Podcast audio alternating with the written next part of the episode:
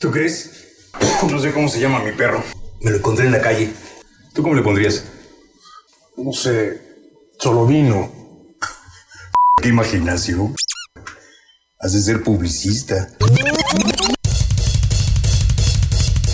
No es que no tengamos imaginación.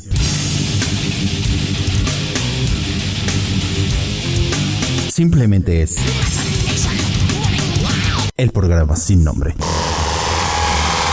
A través de XR57. Ya lo escucharon y lo repito. No es que no tengamos imaginación, simplemente somos el programa sin nombre. Bienvenidos a esta aventura cómico, mágico, científico, musical llamado El programa sin nombre. Soy Paco Cova. El día de hoy, como todos los programas, tenemos algo muy especial preparado para ustedes para darles sobre todo información, ese datito curioso, ese dato preciso, ese dato científico que te ayuda a tener mayor cultura general. Quizá todo inicia con la aventura de los Lumière, vez que logran proyectar un ferrocarril entrando en una pantalla y la gente sale corriendo, nuestros bisabuelos se entretenían con estas películas. Nuestros abuelos, un poquito menos de películas y empiezan a entrar al mundo del cine, de la televisión casera. Y empiezan este mundo de las series, de este entretenimiento en el cual por medio de capítulos podemos contar una historia. Yo soy de estas personas que entre la serie y la cinematografía creo que muchos eh, elementos tienen en común, pero sobre todo hacen realidad cosas que no son posibles en este mundo, ¿no? Por ejemplo, podemos viajar a otros universos y vemos una serie interplanetaria. Los fantasmas son completamente reales y no digo que no lo sean en el mundo real, pero ahí los podemos ver, tocar, palpar, disfrutar, incluso saborear a través de las series y de el, eh, del internet ahora en la actualidad. Las series nos han acompañado a nuestros abuelos, han acompañado a nuestros papás, nos han acompañado a nosotros y ahora se han vuelto quizá el medio de entretenimiento por excelencia. Contratamos plataformas de streaming en la cual nos aventamos maratones, pero como todo en la vida hay una historia, como todo en la vida hay un antecedente. El día de hoy en el programa Sin Nombre vamos a hablar de todos estos datos de las series, por qué son tan importantes, cuáles son las primeras series que recordamos, pero sobre todo cómo han cambiado nuestras vidas. De aquel lado del cuartito tengo al experto en beats, al experto en música electrónica, la persona que le da ritmo y la persona que pilotea este avión. Joe Lopes, Joel, ¿cómo estás? Hey, Paquito, gracias y gracias a todos los que nos escuchan a través del programa sin nombre aquí, en Spotify y en todas las plataformas que nos pueden escuchar. Todas las plataformas que existen y las que existirán tendrán el programa sin nombre, ¿no? Así ha sido y así tiene que ser. A mi lado derecho tengo la persona experta en ciencia, ingeniero, la parte científica, la que hace la tarea a todos los que buscan perfeccionar sus matemáticas, sus ecuaciones, la persona que orienta, que en cualquier trabajo que esté sin él se cae la empresa donde pertenece, soldador del amor, alfarero erótico, erótico pero sobre todo ingeniero físico, Mario Luna. El último nombre es el más ñoño de todos. y es el real. y es el real. Es real. Pues es que pues, es ñoño. Es que puedo hacer, ¿no? Así, nací. Exacto.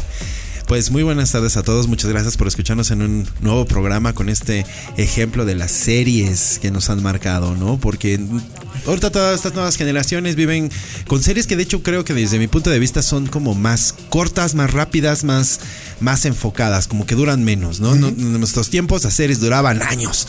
Claro. Es más, crecimos con ellas, ¿no? No, y aparte las teníamos que ver, eh, se iba estrenando un capítulo cada no sé cuánto. Cada tres meses y sí, luego ya... no, y luego lo repetían seis sí, iban a, meses. sí, iban a dar el beso y Televisa te la repetía desde el principio al siguiente día. Ah, eh, Entonces, eh, una vez me dijo, ahorita continúo con estas presentaciones porque todavía me faltan dos de nuestros miembros importantes Venga, venga. del staff. Pero me permito hacer un comentario rápido. Eh, me dijo un amigo mío que las series son las novelas de los fifis. Entonces no lo sé, lo vamos a poner en después, eso pero continuamos en esta orden de presentación Ahorita lo con el la pepita de oro. La barba más sensual de la universidad. El hijo del sol naciente. El vikingo de Coapa. Locutor, productor, experto en radio. Pero sobre todo, mi amigo Juan Carlos Orozco. Bienvenida gente al único podcast de múltiplo ultra sentidos transmitiendo desde el filo del universo sin cales ni antena para la retransmisión lógica de nuestras ideas. Esto es el programa sin nombre y sin pies ni cabeza. Por tanto, es necesario que alguien dé algo de coherencia y es precisamente por estos motivos que encontramos a nuestra quinta integrante justo ahí en el punto exacto del diálogo consciente. Ella es Adriana Nafarrate. Hoy vamos a ubicar que recordar es volver a vivir. Así de sencillo. Ubíquense. Exacto. Me, me descontrolo de la No, pepita no, de oro, no, ¿eh? es que la pepita de oro es así como que, como que sobresale por su brillantez y su color amarillo, ¿no? Que, Oro. Es No, no, no, es, es la pepita de oro, ¿no? ¿no? Exacto. No, no, no, no, no. Es O sea, la el metal más valioso de este planeta. Nada más ahí se las dejo. Entonces Es sería pepita de rodio. dice. Exacto. No, bueno. Pues esas mejillas rosadas, Sí. ahí le va el tono, ¿eh? Ahí le va el tono. La próxima lo presento. Pero la pe- el rodio no es de color amarillo, ¿sí? No, no, es rosado. Rosa. ¿Cuál es el metal amarillo más valioso en la Tierra? Ah, el, oro. Ahí está. Ahí está. El metal más valioso Manda en la Ubi. Tierra.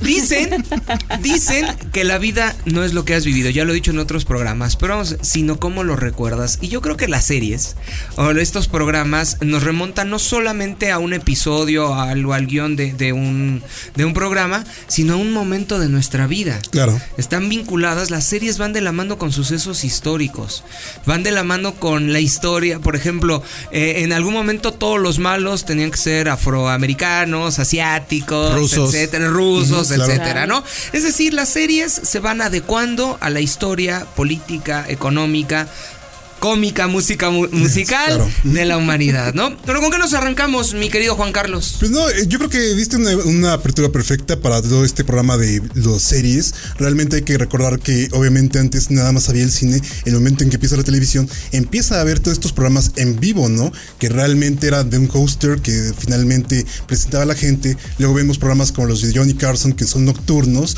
Pero llega un momento sketch. muy importante en la vida de la televisión cuando empiezan estas series que empiezan más o menos por ahí de los años 50, 60, que empezamos a ver todas estas películas, estas series del Santo, de Gunsmoke, este Bonanza, todo este rollo de los vaqueros, Llamo Lucy. de las, ajá, de las series Mi bella realmente de- genio. Mi bella genio. Bella Genio. Fíjate que hay, hay un, hay un artículo que una vez yo leí en la revista Times que decía que las series realmente surgieron por ser una copia de la telenovela mexicana. Ajá. Eh, México es conocido internacionalmente por ser la cuna de las telenovelas. Sí, sí. El, lo único que somos buenos y mira nada más. sí, claro. Qué chulada, ¿verdad? Ajá. Pero eh, Estados Unidos, que fue el, de los- el primer país en empezar a copiar, emular nuestras telenovelas, empezó a alargarlas mucho. Ajá. ¿Por qué? Porque le daba cambios de personaje arriba y abajo. El chiste era no perder el rating.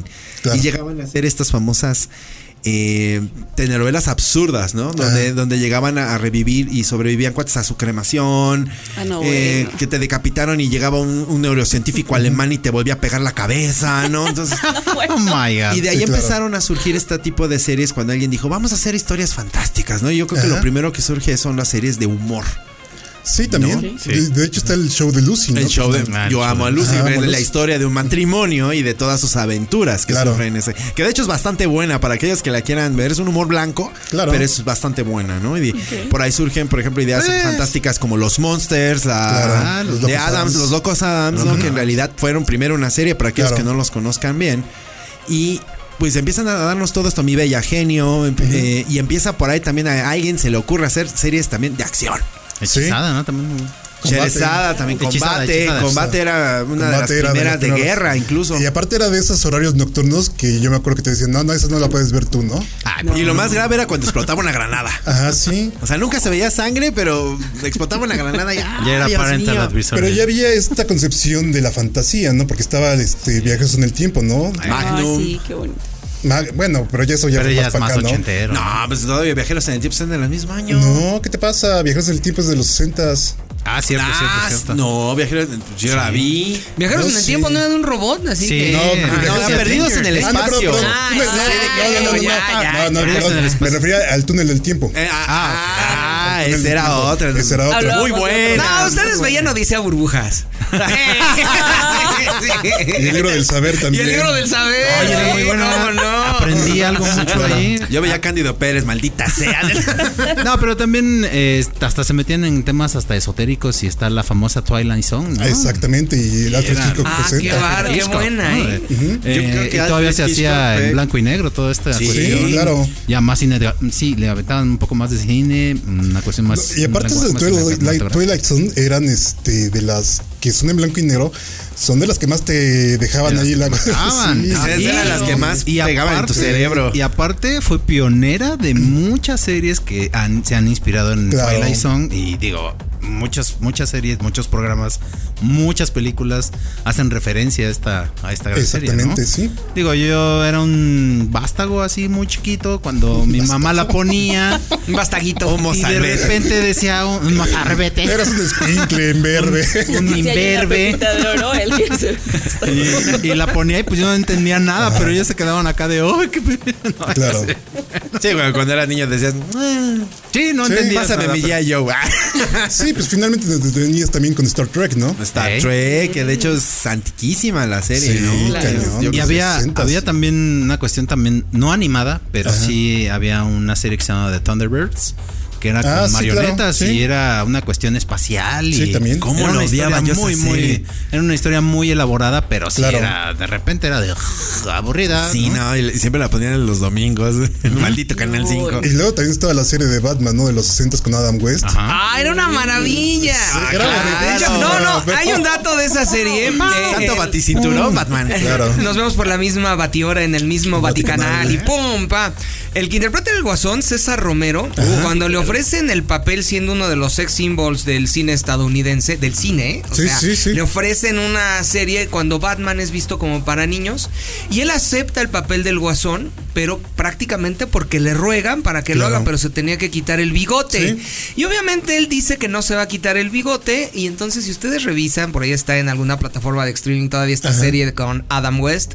Puedes ver al guasón con el bigote, pero maquillado para que no se claro, y no- no se notaba en Y ese no se notaba, ¿no? pero ya ahorita que lo vemos, sí Claro. es demasiado. Y eso es una notorio. pregunta muy importante porque finalmente Batman, siempre sus archienemigos han sido actores más reconocidos que el propio Batman. Exacto. Durante toda la historia, ¿eh?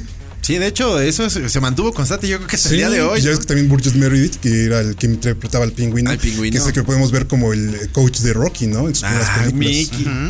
Mickey, ¿no? No me toques ese varias tema, no películas. supero su muerte. Ta, aún. ta. No, también, bueno, a, a lo mejor no me tocaron muchas series tan de antaño. sí vi Mi Bella Genio, sí vi Hechizada, como les dije. Claro. Sí, pero ya vi como más de los ochentas, ¿no? Me tocaron más así. Sí, no, finalmente estamos en la introducción de, ¿no? O sea, finalmente sí, hay que recordar todas estas series porque fueron las precursoras y que finalmente fueron cambiando la forma en que se veía la televisión y de repente en los noventas vamos a ver este cambio en el cual las series se vuelven un protagonista mucho mayor en la televisión porque la televisión le empieza a ganar al cine. Pero de eso vamos a ir hablando poquito a poquito, ¿no? Antes de mencionar, yo creo que una de las series que fue históricamente y mundial fue La Isla de Gilligan. Ah, la isla de claro. Gilligan, O sea, claro. también era de Fue, los fue una serie que Sí. se tradujo no sé a cuántos idiomas, porque está en España, ¿no? Decían la isla de Gilligan. no sé por qué siempre cambian los No, nombres. pero era muy bueno Gilligan. Yo Sí, sí era muy buena la serie. Y siempre había como una competencia, ¿no? Para Ajá. los Monsters estaban la familia Adams, para mi bella genio estaba como Hechizada. Ujú. Gilligan también tenía como una, par- una contraparte, pero no me acuerdo cómo se llama. También la, primero la pasaban en no el lo 5 Gilligan y, eh, y como la competencia creo que la pasaban en el 4 o algo así. Había de, de- de esos años, estaba eh, La Ley y el Orden empezaba, los primeros capítulos, estoy hablando de los 60, finales de los 60, la que mencionaban de Bonanza, no, La Ley y el Orden. La ley, no, en los No, 90 no, se no, empieza no, la ley de 90. orden. Ah, sí. Sí, claro. Entonces, ¿cuál es esta de. Bonanza, ¿no? Bueno, ahorita, ahorita me voy a acordar. ajá. Bonanza. Esta fue en Estados Unidos la serie que rompe como los estereotipos del cine tradicional. Claro. Y este, y yo creo que era muy interesante ver la manera en cómo se llevaba a cabo un discurso cinematográfico adaptado a la televisión, que ese es el éxito, la- el diferenciador de las series. Que la televisión, valga la redundancia, estaba hecha para verse en televisión. Y las primeras series lo que hacen es tomar elementos cinematográficos para incluirlos en pequeños capítulos de televisión. Claro. Por eso Eh. tienen el, el éxito que, que tienen, porque manejan un discurso diferente. Sí, de es- hecho, el, el formato también les pegaba, ¿no? Unos 16, Ajá, 9, claro. otros Exacto. 3, otros 4, 4, Sí, 3, sí, ¿no? 4-3. Con la evolución de la Entonces, definición. digo, a mí me cayó el 20 después de que estudié toda esta cuestión de los medios. Ujú. Y me cayó el 20 hace poco tiempo de que ya había series desde antes, nada más que yo no me daba cuenta porque no le decían series per se en la tele. Es que Les eso- decían programas de televisión. Exacto, y es que vamos a ir a un punto muy importante después de esta canción, que yo la quería poner en un momento preciso, pero creo que es bonita para empezar a- el programa. Y yo creo que abre bien. todo Venga, esto. venga. Esto es Journey con una canción de- que se llama Don't Stop Believing de un disco llamado Escape de 1981 por el programa sin nombre.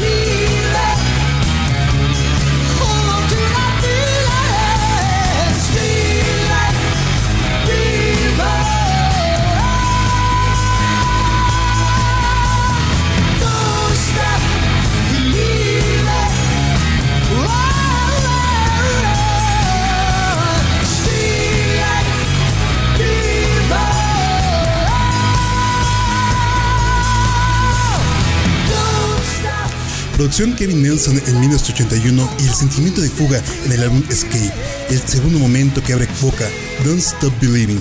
No dejes de creer, vibrante power ballad de un sentimiento que nos pertenece, Journey. Esas rolitas son de las que me ponen de buen humor, ¿eh?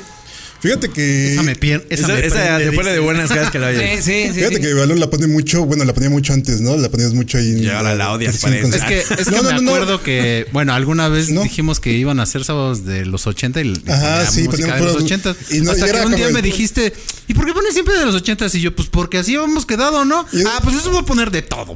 De tocho, Pues monocho. es que luego era como el ping pong, ¿no? él ponía una rola, yo ponía una rola. Sí. Pero lo importante de esta canción, que ya me voy a saltar un poquito acá, es esta final de Los Sopranos, ¿no? Esta- Ah, este sí. final de Los Sopranos, que es maravilloso, yo creo que es el final perfecto de una serie. Y es una serie perfecta, no ¿no? spoilers.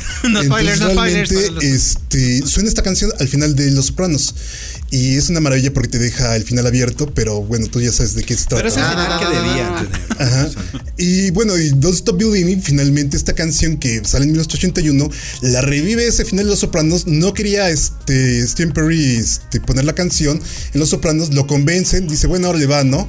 Lo dejan poner la canción y suben las ventas de la canción, las descargas de la canción suben a un 400%. No.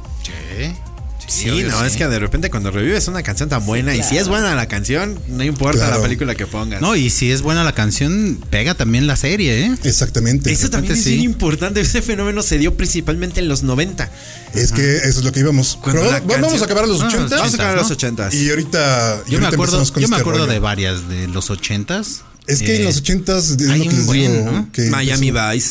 Ah, no, ese es el principio. Sí, de- no, Empieza en los 80, 80s, 89, claro. por ahí así. Bueno, estamos hablando de Magnum, por ejemplo, ¿no? Magnum. Magnum es Ay, una de esas ¿cuántos, series. cuántos no, Ah, no, claro. soñaron no a este, dejar cargar a una muchacha, más. enseñarla a nadar en el mar a la manera que. Magnum agarraba a su, a su Sí, muchacha? claro. Y su revuelve prohibido. Exacto. Hasta Britney Spears en How I. Met Your Mother hace una referencia. Sí, claro. Es- y, y es que era ideal porque se crea el, el estereotipo en los 80s de- del policía rudo. Claro. Del típico Del bronco. claro. Que no seguía las reglas. Exacto. Traía un revólver prohibido por la policía que cometía más delitos de los que prevenía. No, pero aparte lo chistoso de Magnum es que es este ex militar que como dices, no sí las reglas, pero tenía mucho humor, tenía mucho carisma el personaje y finalmente A Tom siempre Selleck, ¿no? El. Tom Selleck, y finalmente siempre le sacaba la ayuda a sus amigos Sí, y siempre es la persona que siempre debía dinero. sí. Yo Había. creo que- Sí, sí, sí. sí. No, No, adelante, dale, dale, adelante. dale, dale. Yo creo que es el, estereoti- el estereotipo que reinó. Yo creo que Magnum dio el, el forje Ujú. al personaje que fue siempre de, de policías, ¿no? Sylvester Stallone, Arnold Schwarzenegger, cada vez que hicieran un papel de policía, de policía rudo, estaban inspirados en él. Pero, pero Magnum no era tan rudo, finalmente era como más carismático que rudo, ¿no? Yo, yo siento que era como un medio perdedor hasta eso, ¿eh? exactamente. O sea, como que todo le salía mal y de repente tenía Sí, la suerte de que la todo pizza fría. Fíjate que, por ejemplo, yo siempre he visto las películas de Robert Redford y de Paul Newman como los grandes perdedores siempre. Sí, de hecho. sí, la Sí. neta, sí. Pero Habría- es que es mejor un perdedor carismático Claro, a un este. Es que un triunfador que te presume. Exacto, Sí, claro. si es tan perfecto que da flojera. Sí, claro. Ricky Ricón por eso no pegó, dice, tiene todo. Exacto. Yo me acuerdo de otra serie, que a lo mejor no la vieron, a lo mejor sí, también es de un policía. A ver, Echaba mucho relajo, se llamaba Sledgehammer. Ah, sí, como no. Sí, claro. no, no, no. Pero ese basado en Sí, eso, en, sí. en Magnum. ¿verdad? Pues era la parodia Era a la los, a parodia los policías Magnum, estos de sí. Sylvester Stallone y todo este rollo. Que llega el cuate, está un, un tipo ahí en la en un edificio, llega con su pistolota y este dice, ah, ¿qué pasa? No, es que tiene gente ahí que la fregada no se quiere bajar. Ah, ok, va a su carro, saca una bazooka y destruye el edificio. Sí. Era, era bueno. ¡Hammer, se con bajó. un demonio! No, sí, es que a mí siempre me hizo reír ese Sí, Sledgehammer. sí. Nunca la volví a encontrar en ningún lado. Creo que está por YouTube, creo que plataforma, ahí anda. Pero era buenísimo. Sí, era buenísimo, sí, sí. Era buenísimo. Y eh, otra de las que me acuerdo que no me gustaban tanto era Mr. T, ¿no? Que Ah, no se sí, llama no, Mr. T T, la no. serie, pero sí eran bodrio, eh, la Ah, pues aparte era el contrincante de Rocky. Era tan mala que era buena. O sea, y, y es que en los ochentas triunfa mucho la guerra. Y toda esta parte de la Guerra Fría y todo. Entonces vienen las series militares, ¿no? De hecho, de, de Mr. T tenemos previo la de Los Magníficos. Ah, sí. Surge Misión sí. Imposible. Imposible y todo Que eso. de hecho era una gran serie, ¿no? Sí, Misión hecho, Imposible. No- claro. no Y otra vez la música, ¿no? La música Sí, ayudaba exacto. muchísimo. ¿Sabes cuál otra? Tenía un, un soundtrack muy bueno, así perrísimo. Los años maravillosos. Ah, ¿cómo no? sí. O sea, Joe Cocker, ¿no? El que cantaba el tema. Joe Cocker era una versión de los Cocker. Beatles de, De- A Little Help for My Friends. Era, era, un- bueno, era una serie muy, muy Yo ilustrativa. de crecí con años. esas. No, sí, sí. Creo que que todos no, crecimos sí, con esa es que- serie. sí, exacto. Y todos decíamos, Winnie Cooper, vete al demonio.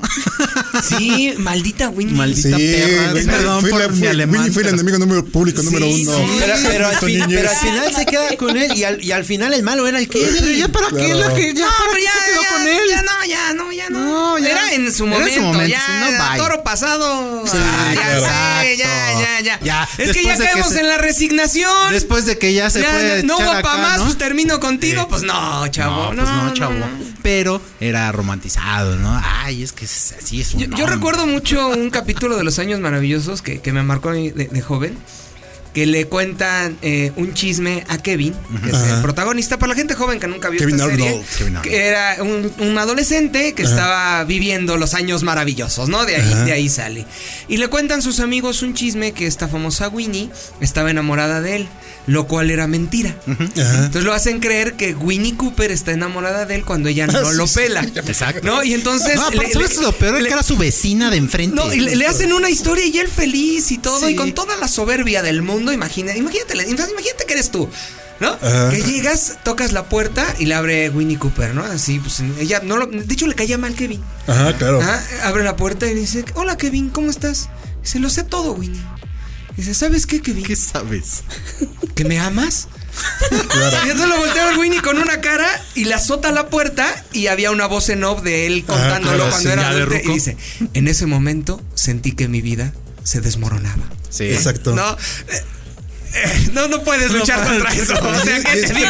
Y es que aparte esa voz en off era maravillosa, Sí. ¿eh? era la que te da todo el recuento de los daños, ¿no? Y finalmente también lo vimos con Magnum. Algo que tenía Magnum era ese rollo que también tenía esa voz interna que te iba contando, ¿no? Yo me acuerdo mucho de ese capítulo donde se queda varado en el mar y nada más trae el reloj que le había regalado su papá. Y entonces ahí empieza a contar el tiempo de cuánto está este, sobreviviendo y cuánto tiempo tiene que estar este, nadando para poder llegar a la, a la isla otra vez, ¿no? Claro. Pues es que era la época de los narradores, o Claro. sea, incluso en Sí. todas las series veías el narrador. Lo en el vimos también en episodio. Cuenta conmigo, ¿no? Sí, claro. Ajá. Digo, también este consumíamos las series que nos llegaban porque Claro. digo, no, no todos teníamos eh. como para pagar el cable, Claro. porque antes era un cable.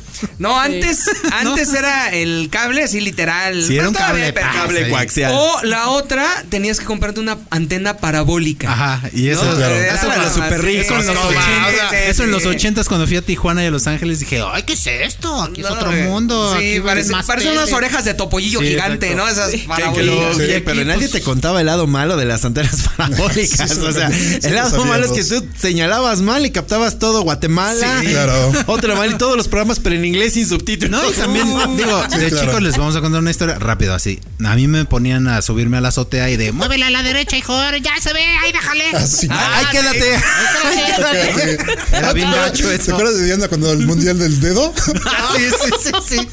Y entonces, pues, digo, para ver el 5 me tenía que subir y luego para ver el 7 me tenía que Ah. subir otra vez y dirigirlo, ¿no? Ah, Sí, sí.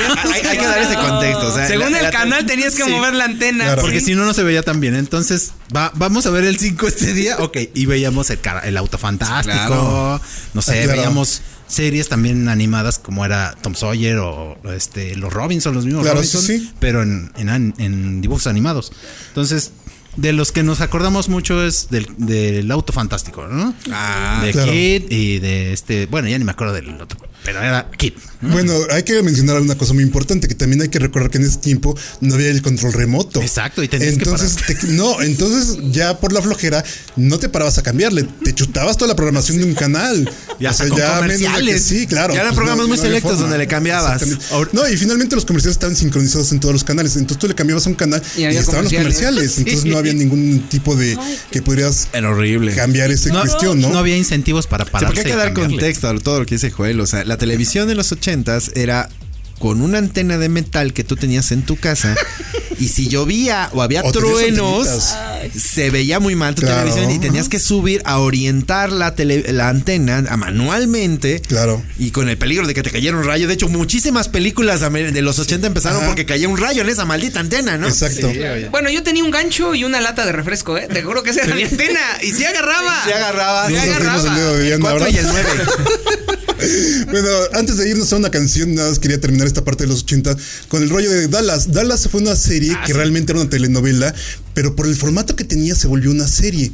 Entonces, esta serie fue muy importante en Estados Unidos porque hay un capítulo donde le disparan a JR, que era el personaje principal de la historia, le disparan. Entonces, no sabíamos qué iba a pasar porque ahí fue cuando empezó esta onda de las temporadas. Entonces, terminan ahí. Y dijeron, en la siguiente temporada van a saber quién le disparó a JR. Entonces, en Las Vegas hubo apuestas para saber quién le, iba, quién le había disparado a JR.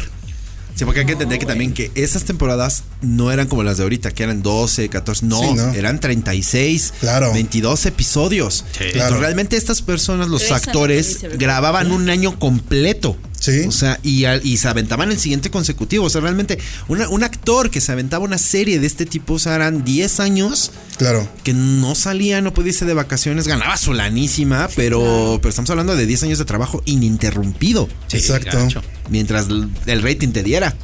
Ni el Señor de los Anillos se atrevió a tanto. Sí, no. Y eso que eran tres películas nomás. Sí. Vamos a esta canción de un grupo llamado Massive Attack con la voz de Elizabeth Fraser. Y esto se llama Teardrop, de un disco llamado Mezzanine, por el programa sin nombre.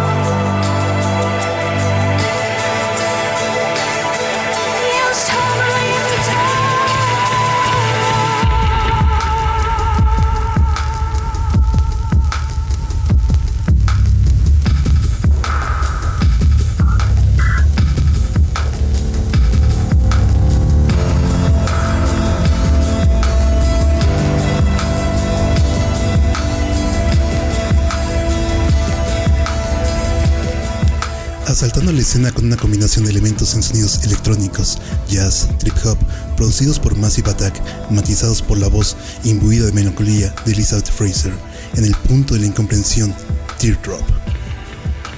Ay, eso es como para un cafecito, ¿no? Con el frío. Es que fíjate que. No, fíjate que es- como en la mañana. hay dos, historias conchita. muy chistosas con esta canción. Bueno, chistosas. La primera es que Elizabeth Fraser este, escribe esta canción cuando se muere su amigo Jeff Buckley, que era otro cantante que lo reconocemos mucho por la canción de Aleluya, que es un cover a este, Leonard Cohen. Mm. Y la otra parte, lo que estamos comentando antes, ahorita en el corte musical, es que esta fue la canción eh, del tema de House, del Doctor Dr. House. House. Ujú. Entonces me decía Mario, yo no sé por qué la cambiaron. Aquí está la historia. La historia va en que los productores dicen, ah, pues esta canción está padre para que empiece House. La meten. Dura como cuatro temporadas y de repente alguien le dice, oye, ¿ustedes tienen los derechos de autor de esta canción? Oh, oh. Y le dicen, ah, que tenemos que tener derechos de autor. Sí, claro, pues si no, ¿cómo la van a estar reproduciendo? Y por eso la cambian y cambian a una canción más o menos parecida a ella. Pero no es exactamente la canción. Nah, está bien pero chafa. exactamente, pero fue por los derechos de autor que en, ningún momento a nadie se le ocurrió decir, vamos a comprar los derechos de autor de esta canción. ¿Ven cómo el plagio existe en todos los países? O sea, Atrapada. no solo, no solo Shakira, ¿eh? Aplicaron la Shakira, dijeron, nadie se va a dar cuenta que la vamos a usar, ¿verdad?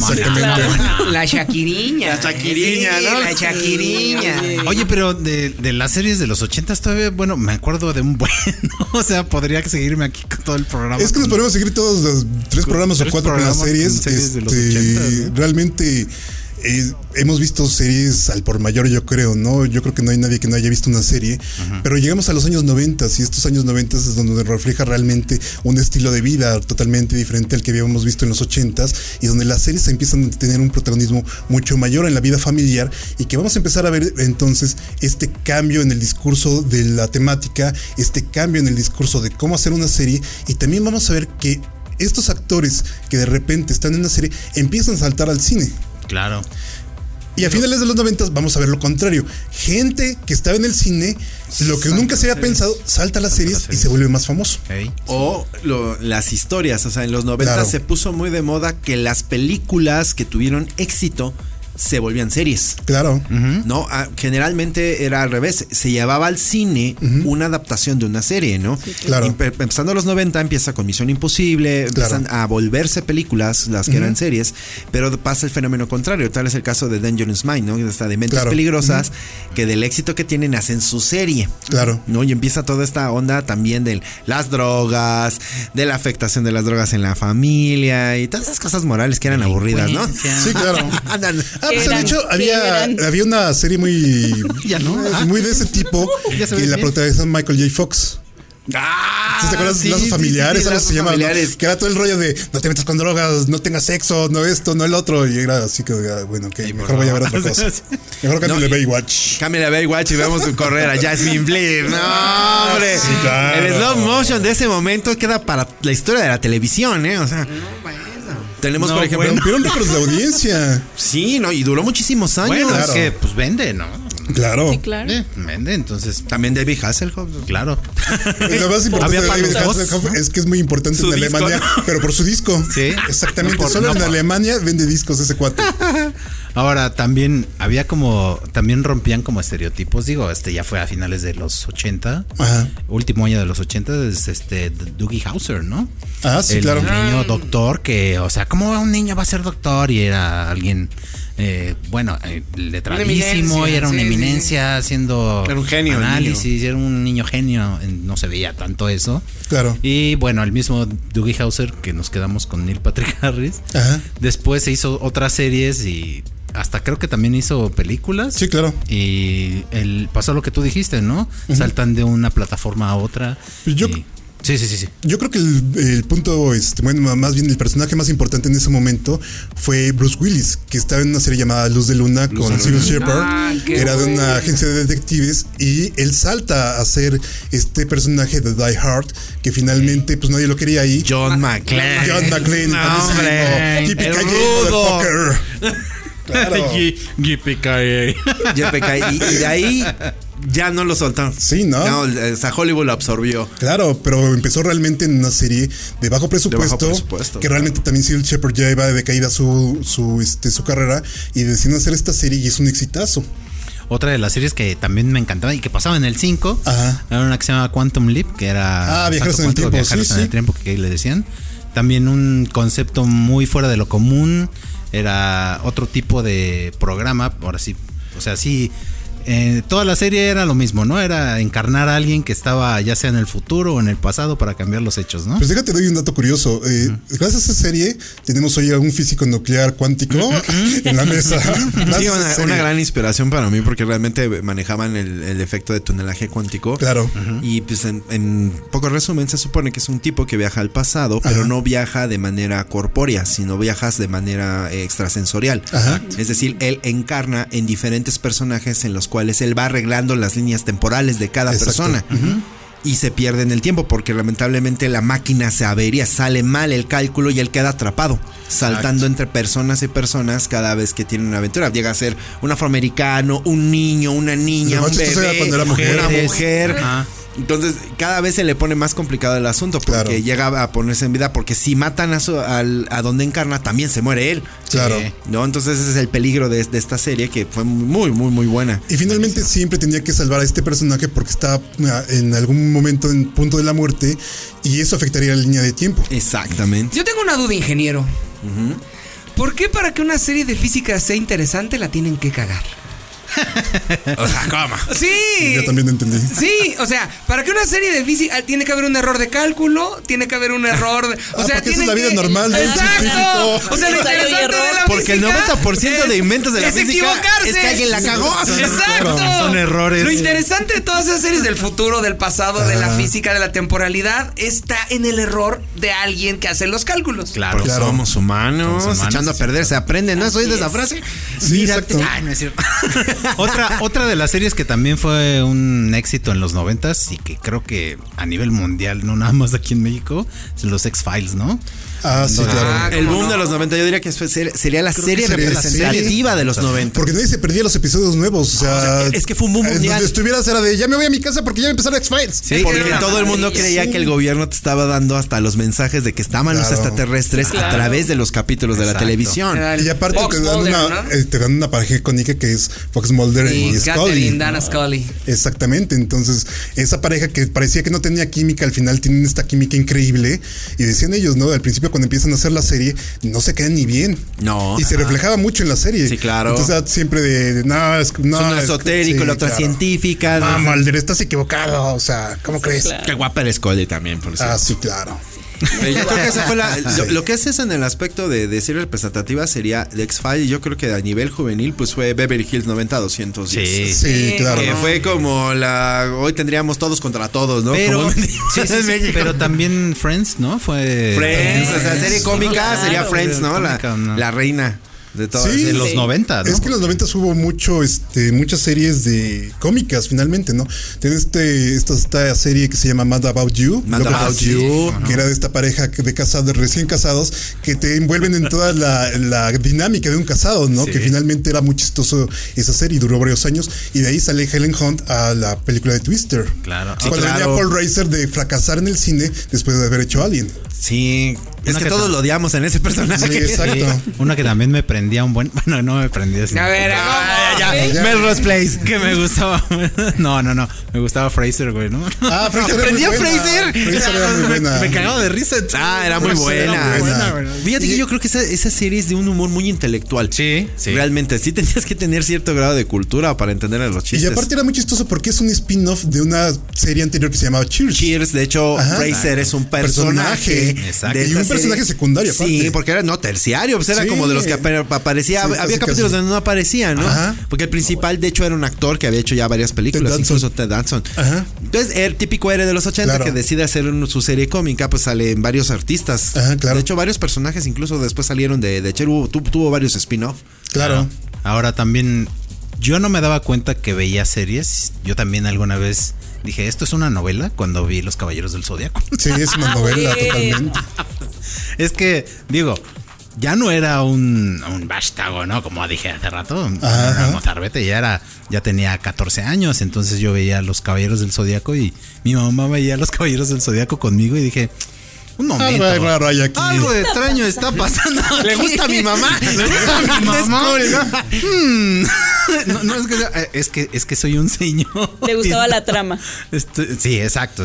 Yo nunca vi un solo capítulo de Los Caballeros del No Zodiaco seas así, hasta la fecha. Recoge lo tus juro. cosas y fuera No, de ¿es aquí. en serio? Wow. Pasa con Juanita Pantoja, mi hermano te cuenta. Mi vato renuncia, por favor. Nunca vi. Pues yo- realmente esa serie que podemos clasificarla como la primera serie porque fue la primera en salir en temporadas. Ajá. Es hasta ahorita uno de los animes representativos. O sea, tuvo tal impacto que hasta Michael Jackson inspiraba su ropa En en, las armaduras de los caballeros, ¿no? Qué cosas. Pero yo no, es que yo creo que los 90 estuvo lleno de, de muchos contrastes en series. O sea, Sí, claro. desde las series. Por ejemplo, les, les hablaba de esta serie que a mí me marcó, ¿no? Que era Midnight Color, que eran llamadas de medianoche de un ex policía que mata a su compañero. Este, con este error, pues él decide este, finalmente renunciar a la policía. Hay una, este, produ- hay una dueña de una radiodifusora que le dice: Pues vente para acá, quiero que hagas un programa a medianoche para que la gente se sienta cerca de lo que es el- la policía y todo este rollo, ¿no? Y empieza a resolver también crímenes mientras está en la locución de este rollo. Y a mí me marcó muy cañón ese rollo. Yo creo que aquí hay que mencionar dos series. Una la va a pegar al vikingo. A eh, hablando de estas series de acción. La primera es Renegado. Ah, es una serie Reno que, Reigns, que, que, hijo, Ah, claro. le pegó a todos y, y una que era Ranger Comisario de Texas con Chuck Norris. Sí, claro. Que duró añísimos. Que también. Rangers Chuck Texas. Norris. No, el renegado Sí, claro. con Lorenzo Lamas. Sí, era, claro. era, era, Era- Bueno, yo a raíz de ese personaje que me metí mucho a, a la serie y me sentía yo, me, me quise comprar mi primer moto, no me alcanzó.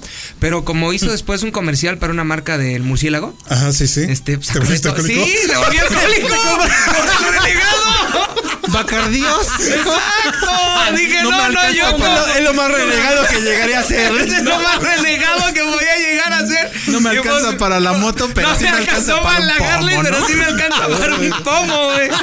Entonces Me volví el renegado de, Y de después, del, Catepec. y después del ¿no? punto fino y el comentario atinado de Paco Coba, vamos a la última canción.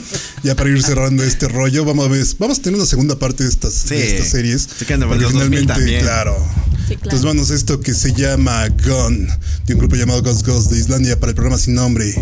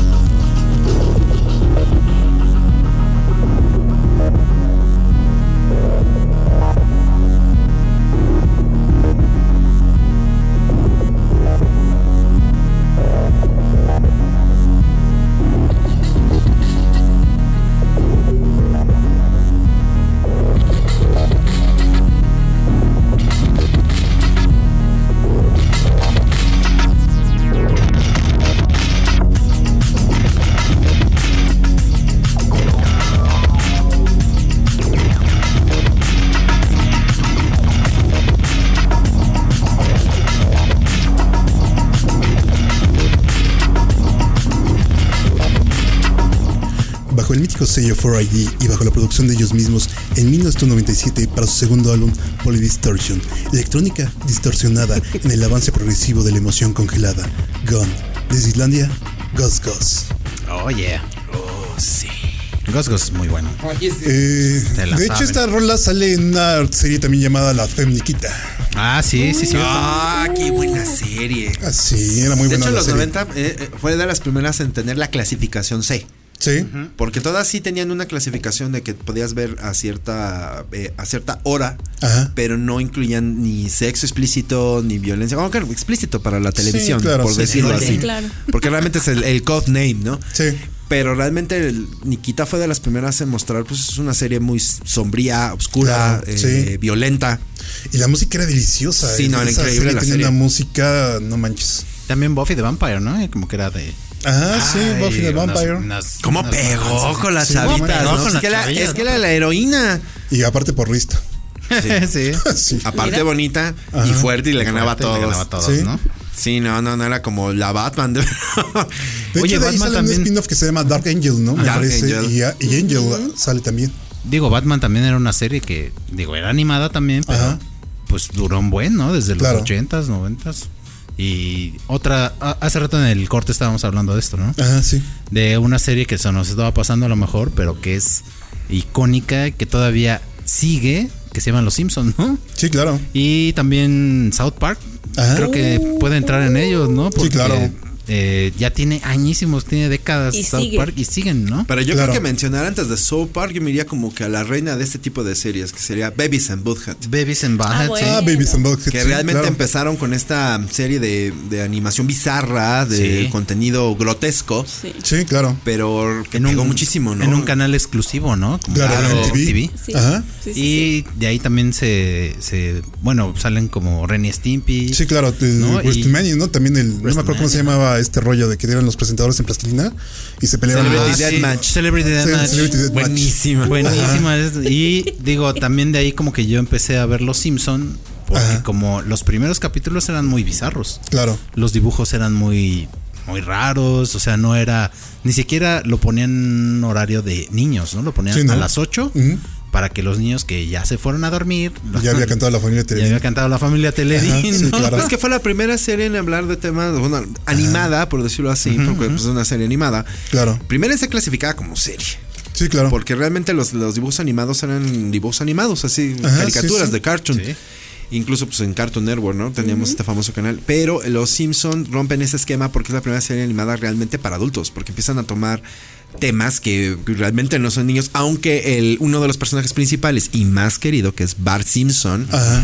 pues realmente le, le atraía a todos los chavitos por ser el niño clásico Rebelde. travieso. Y muy inspirado en Daniel, el travieso, que también Claro. fue muy icónico en los noventas. Pero finalmente gana Homero. O sea, Ah, o sea, se Homero lleva- se lleva Homero toda la serie, o sea, lo que Pero son. tuvo que tardar como unas 3, 4 temporadas en Como dos, ¿no? No, yo siento ¿no? que, que Homero y Bart siempre se llevaron la serie. Pero no, Homero sí se la Y lleva. todos odiamos a Lisa. Es más, creo que hubo más marketing para Bart, Ajá. pero eh, Homero se llevó. ¿Te acuerdas de las playas de Bartman? Sí. De Barman. Bart. Yo, yo- yo quiero mencionar que aquí Sí. Adri hizo aquí con la, la cara cuando dijimos de Lisa. Era tu ídola, Lisa Simpson, ¿verdad? Ah, Yo sí. tengo que confesar que no me gustan los Simpsons. Ok. Otra que Ahora se va a ir de- sí. fuera de la nómina. De, Pasa, pase, no, confirmar su renuncia con pluma azul. Y los aparte, vi, pero no aparte me Bart tuvo hasta una canción ¿no? To the Ajá, Bartman, To the Bartman. Claro. Y la pasaban en el radio. video. No, y empiezan a tener este rollo de que las celebridades quieren salir en la serie y sale Michael Jackson, sale Michael YouTube, YouTube. Paul McCartney. Paul McCartney, los Ramones, Ramones. o sea, salen Red los Hot Chili Peppers. Peppers, exacto. O sea, O sea, Rem, En calzones. Sale también. claro. No, me encanta R.E.M. tocando en, el- en la, en la cochera de Homero Simpson. Que Claro, Homero Simpson sí. cantando Is the End of the World. Claro. Elvis Presley. Sí. Elvis Presley. Lady Gaga en los tiempos actuales. Sí, Katy Perry. También. No, es, es- ese, de, salió, ese de ¿no? Lady Gaga cuando saca el vestido de carne y Homero está atrás asando la carne. para Sí. comérsela. Billie Eilish. Ah, pues sale Paul McCartney salió. también, ¿no? Cuando se vuelve vegetariana Lisa. Sí, Justin. Ajá. Paul y Linda McCartney. Fueron los Sí, dos. fueron los dos. Esa Linda McCartney siempre fue como de- Pero checaron el efecto especial. Sí, el efecto especial de millones pues, de dólares gastamos. Exacto, exacto, exacto. Bueno, ¿Y tú, pues, Adri? tenían ya, ¿no? Cuéntanos qué serie veías. Eh, bueno, yo veía El Mundo de Big Man. Ah, los. Moomins. ¿Los qué? Los Moomins. Los el Ella veía el 11. Sí, claro. Ella veía el veía el Ah, Era que- cultural. 31 minutos. Claro, Big Man. 31 minutos. La cachiporra. ¿no? Coracho, Ahí salió Mario Luna. Ah, claro. ¡Ay, salió Mario Luna! Estaba bien Nunca lo encontré el maldito capítulo. Me veía bien cagado, Suele por cierto. ¿eh? pasar, suele pasar que no uno no se De ahí se encuentra. experiencia de las frases especiales, pero bueno, luego Así es. Ya como un poquito más para padrísimo. acá, eh, Lost. Lost, que- Ah. Lost. Que nunca entendí el final. El final es que- malísimo. ah, sí, nos decepcionó. Yo creo que me decepcionaron desde que empezaron a evitar el fin del mundo y un reloj y que Bueno, el La sombra. ¿Pero qué serie te marcó? Uf. ¿Esa cuál es? No, yo sí me iría por Lost. Ah. Yo me iría por Lost. está un Ajá, tatuaje, sí. Pero Creo ¿cuál- que- cuál- ¿quién eras tú la protagonista? A ver. no, no es que hubiera una protagonista, pero Todos hemos que- dicho que una serie nos marcó y que sí, queríamos ser como protagonista, claro. ¿Quién serías tú y de qué serie? Exacto. ¿Quién Mm, ¿Quién qué sería serie? y de qué serie? Ajá. Qué complejo. Mm, ¿Noventas? O sea, sí. De lo que No, no, de la que quieras. Sí, ahorita- Te vamos a dejar Exacto. que- sí, a dejar el. Después hacemos una segunda parte ahí. Eh, ok, hay una serie como, bueno, más para acá, Ajá.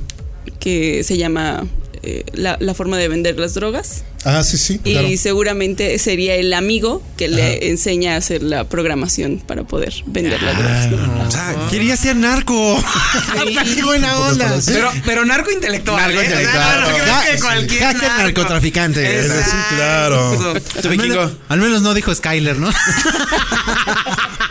Yo ya dije, hubiera sido JR, JR. o en su momento Magnum. Nah, la barba la tienes ya. Ya Claro. vamos de ganes. Tú, Sí. Paco. Yo me quedo con el renegado y con Beverly Hills 90-210. Renegado. ¿Pero quién? Ah, ¿Pero quién de Beverly no. Hills? Dylan. Ya, sí, ahí guapo, sí. Dylan McKay, pues sí. Y borracha aparte. Exacto. Eh, ¿Tú quién querías ser? Yo quería ser Optimus Prime. No, tú sí estás muy enfermo, amigo.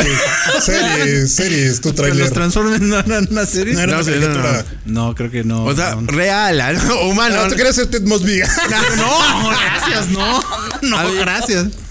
Prefiero No, ser man. Marshall. La verdad. Marshall. No, Tú- para mí, tú, Big híjole. Tú, Big No. Man. Yo sí quería ser Big Man. Tú querías ser Mario Luna, Big Man, ¿no? Tú querías ser Lester.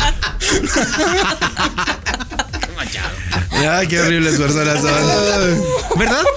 No, pero fíjate que es muy chistoso, pero yo creo que a mí sí me llamaba mucho Fraser. Ajá.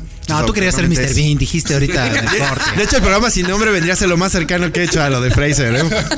Es que Fraser es la neta. Y también quería ser Sledgehammer.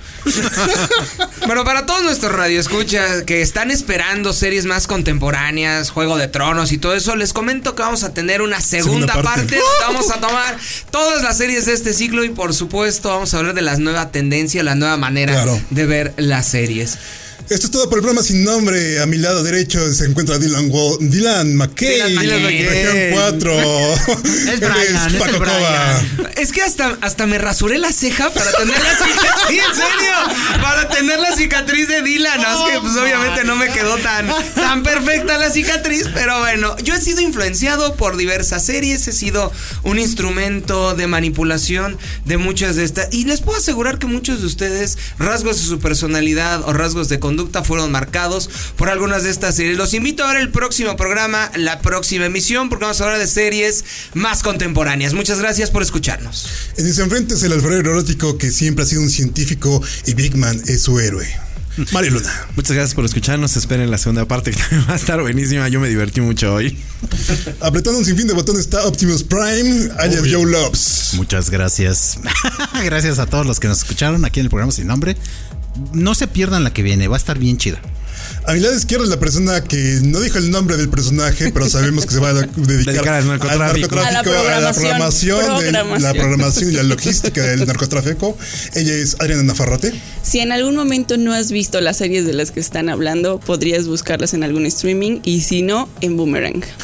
Mi nombre es Juan Carlos Orozco y descansa América, donde quiera que estés. Este es el punto final. Otra vez, otra vez. Cuatro, tres, dos. Este, es- este es el punto final.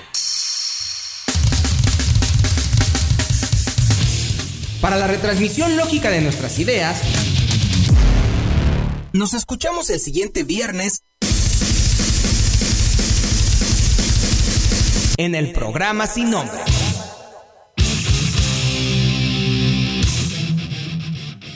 Por XR 57.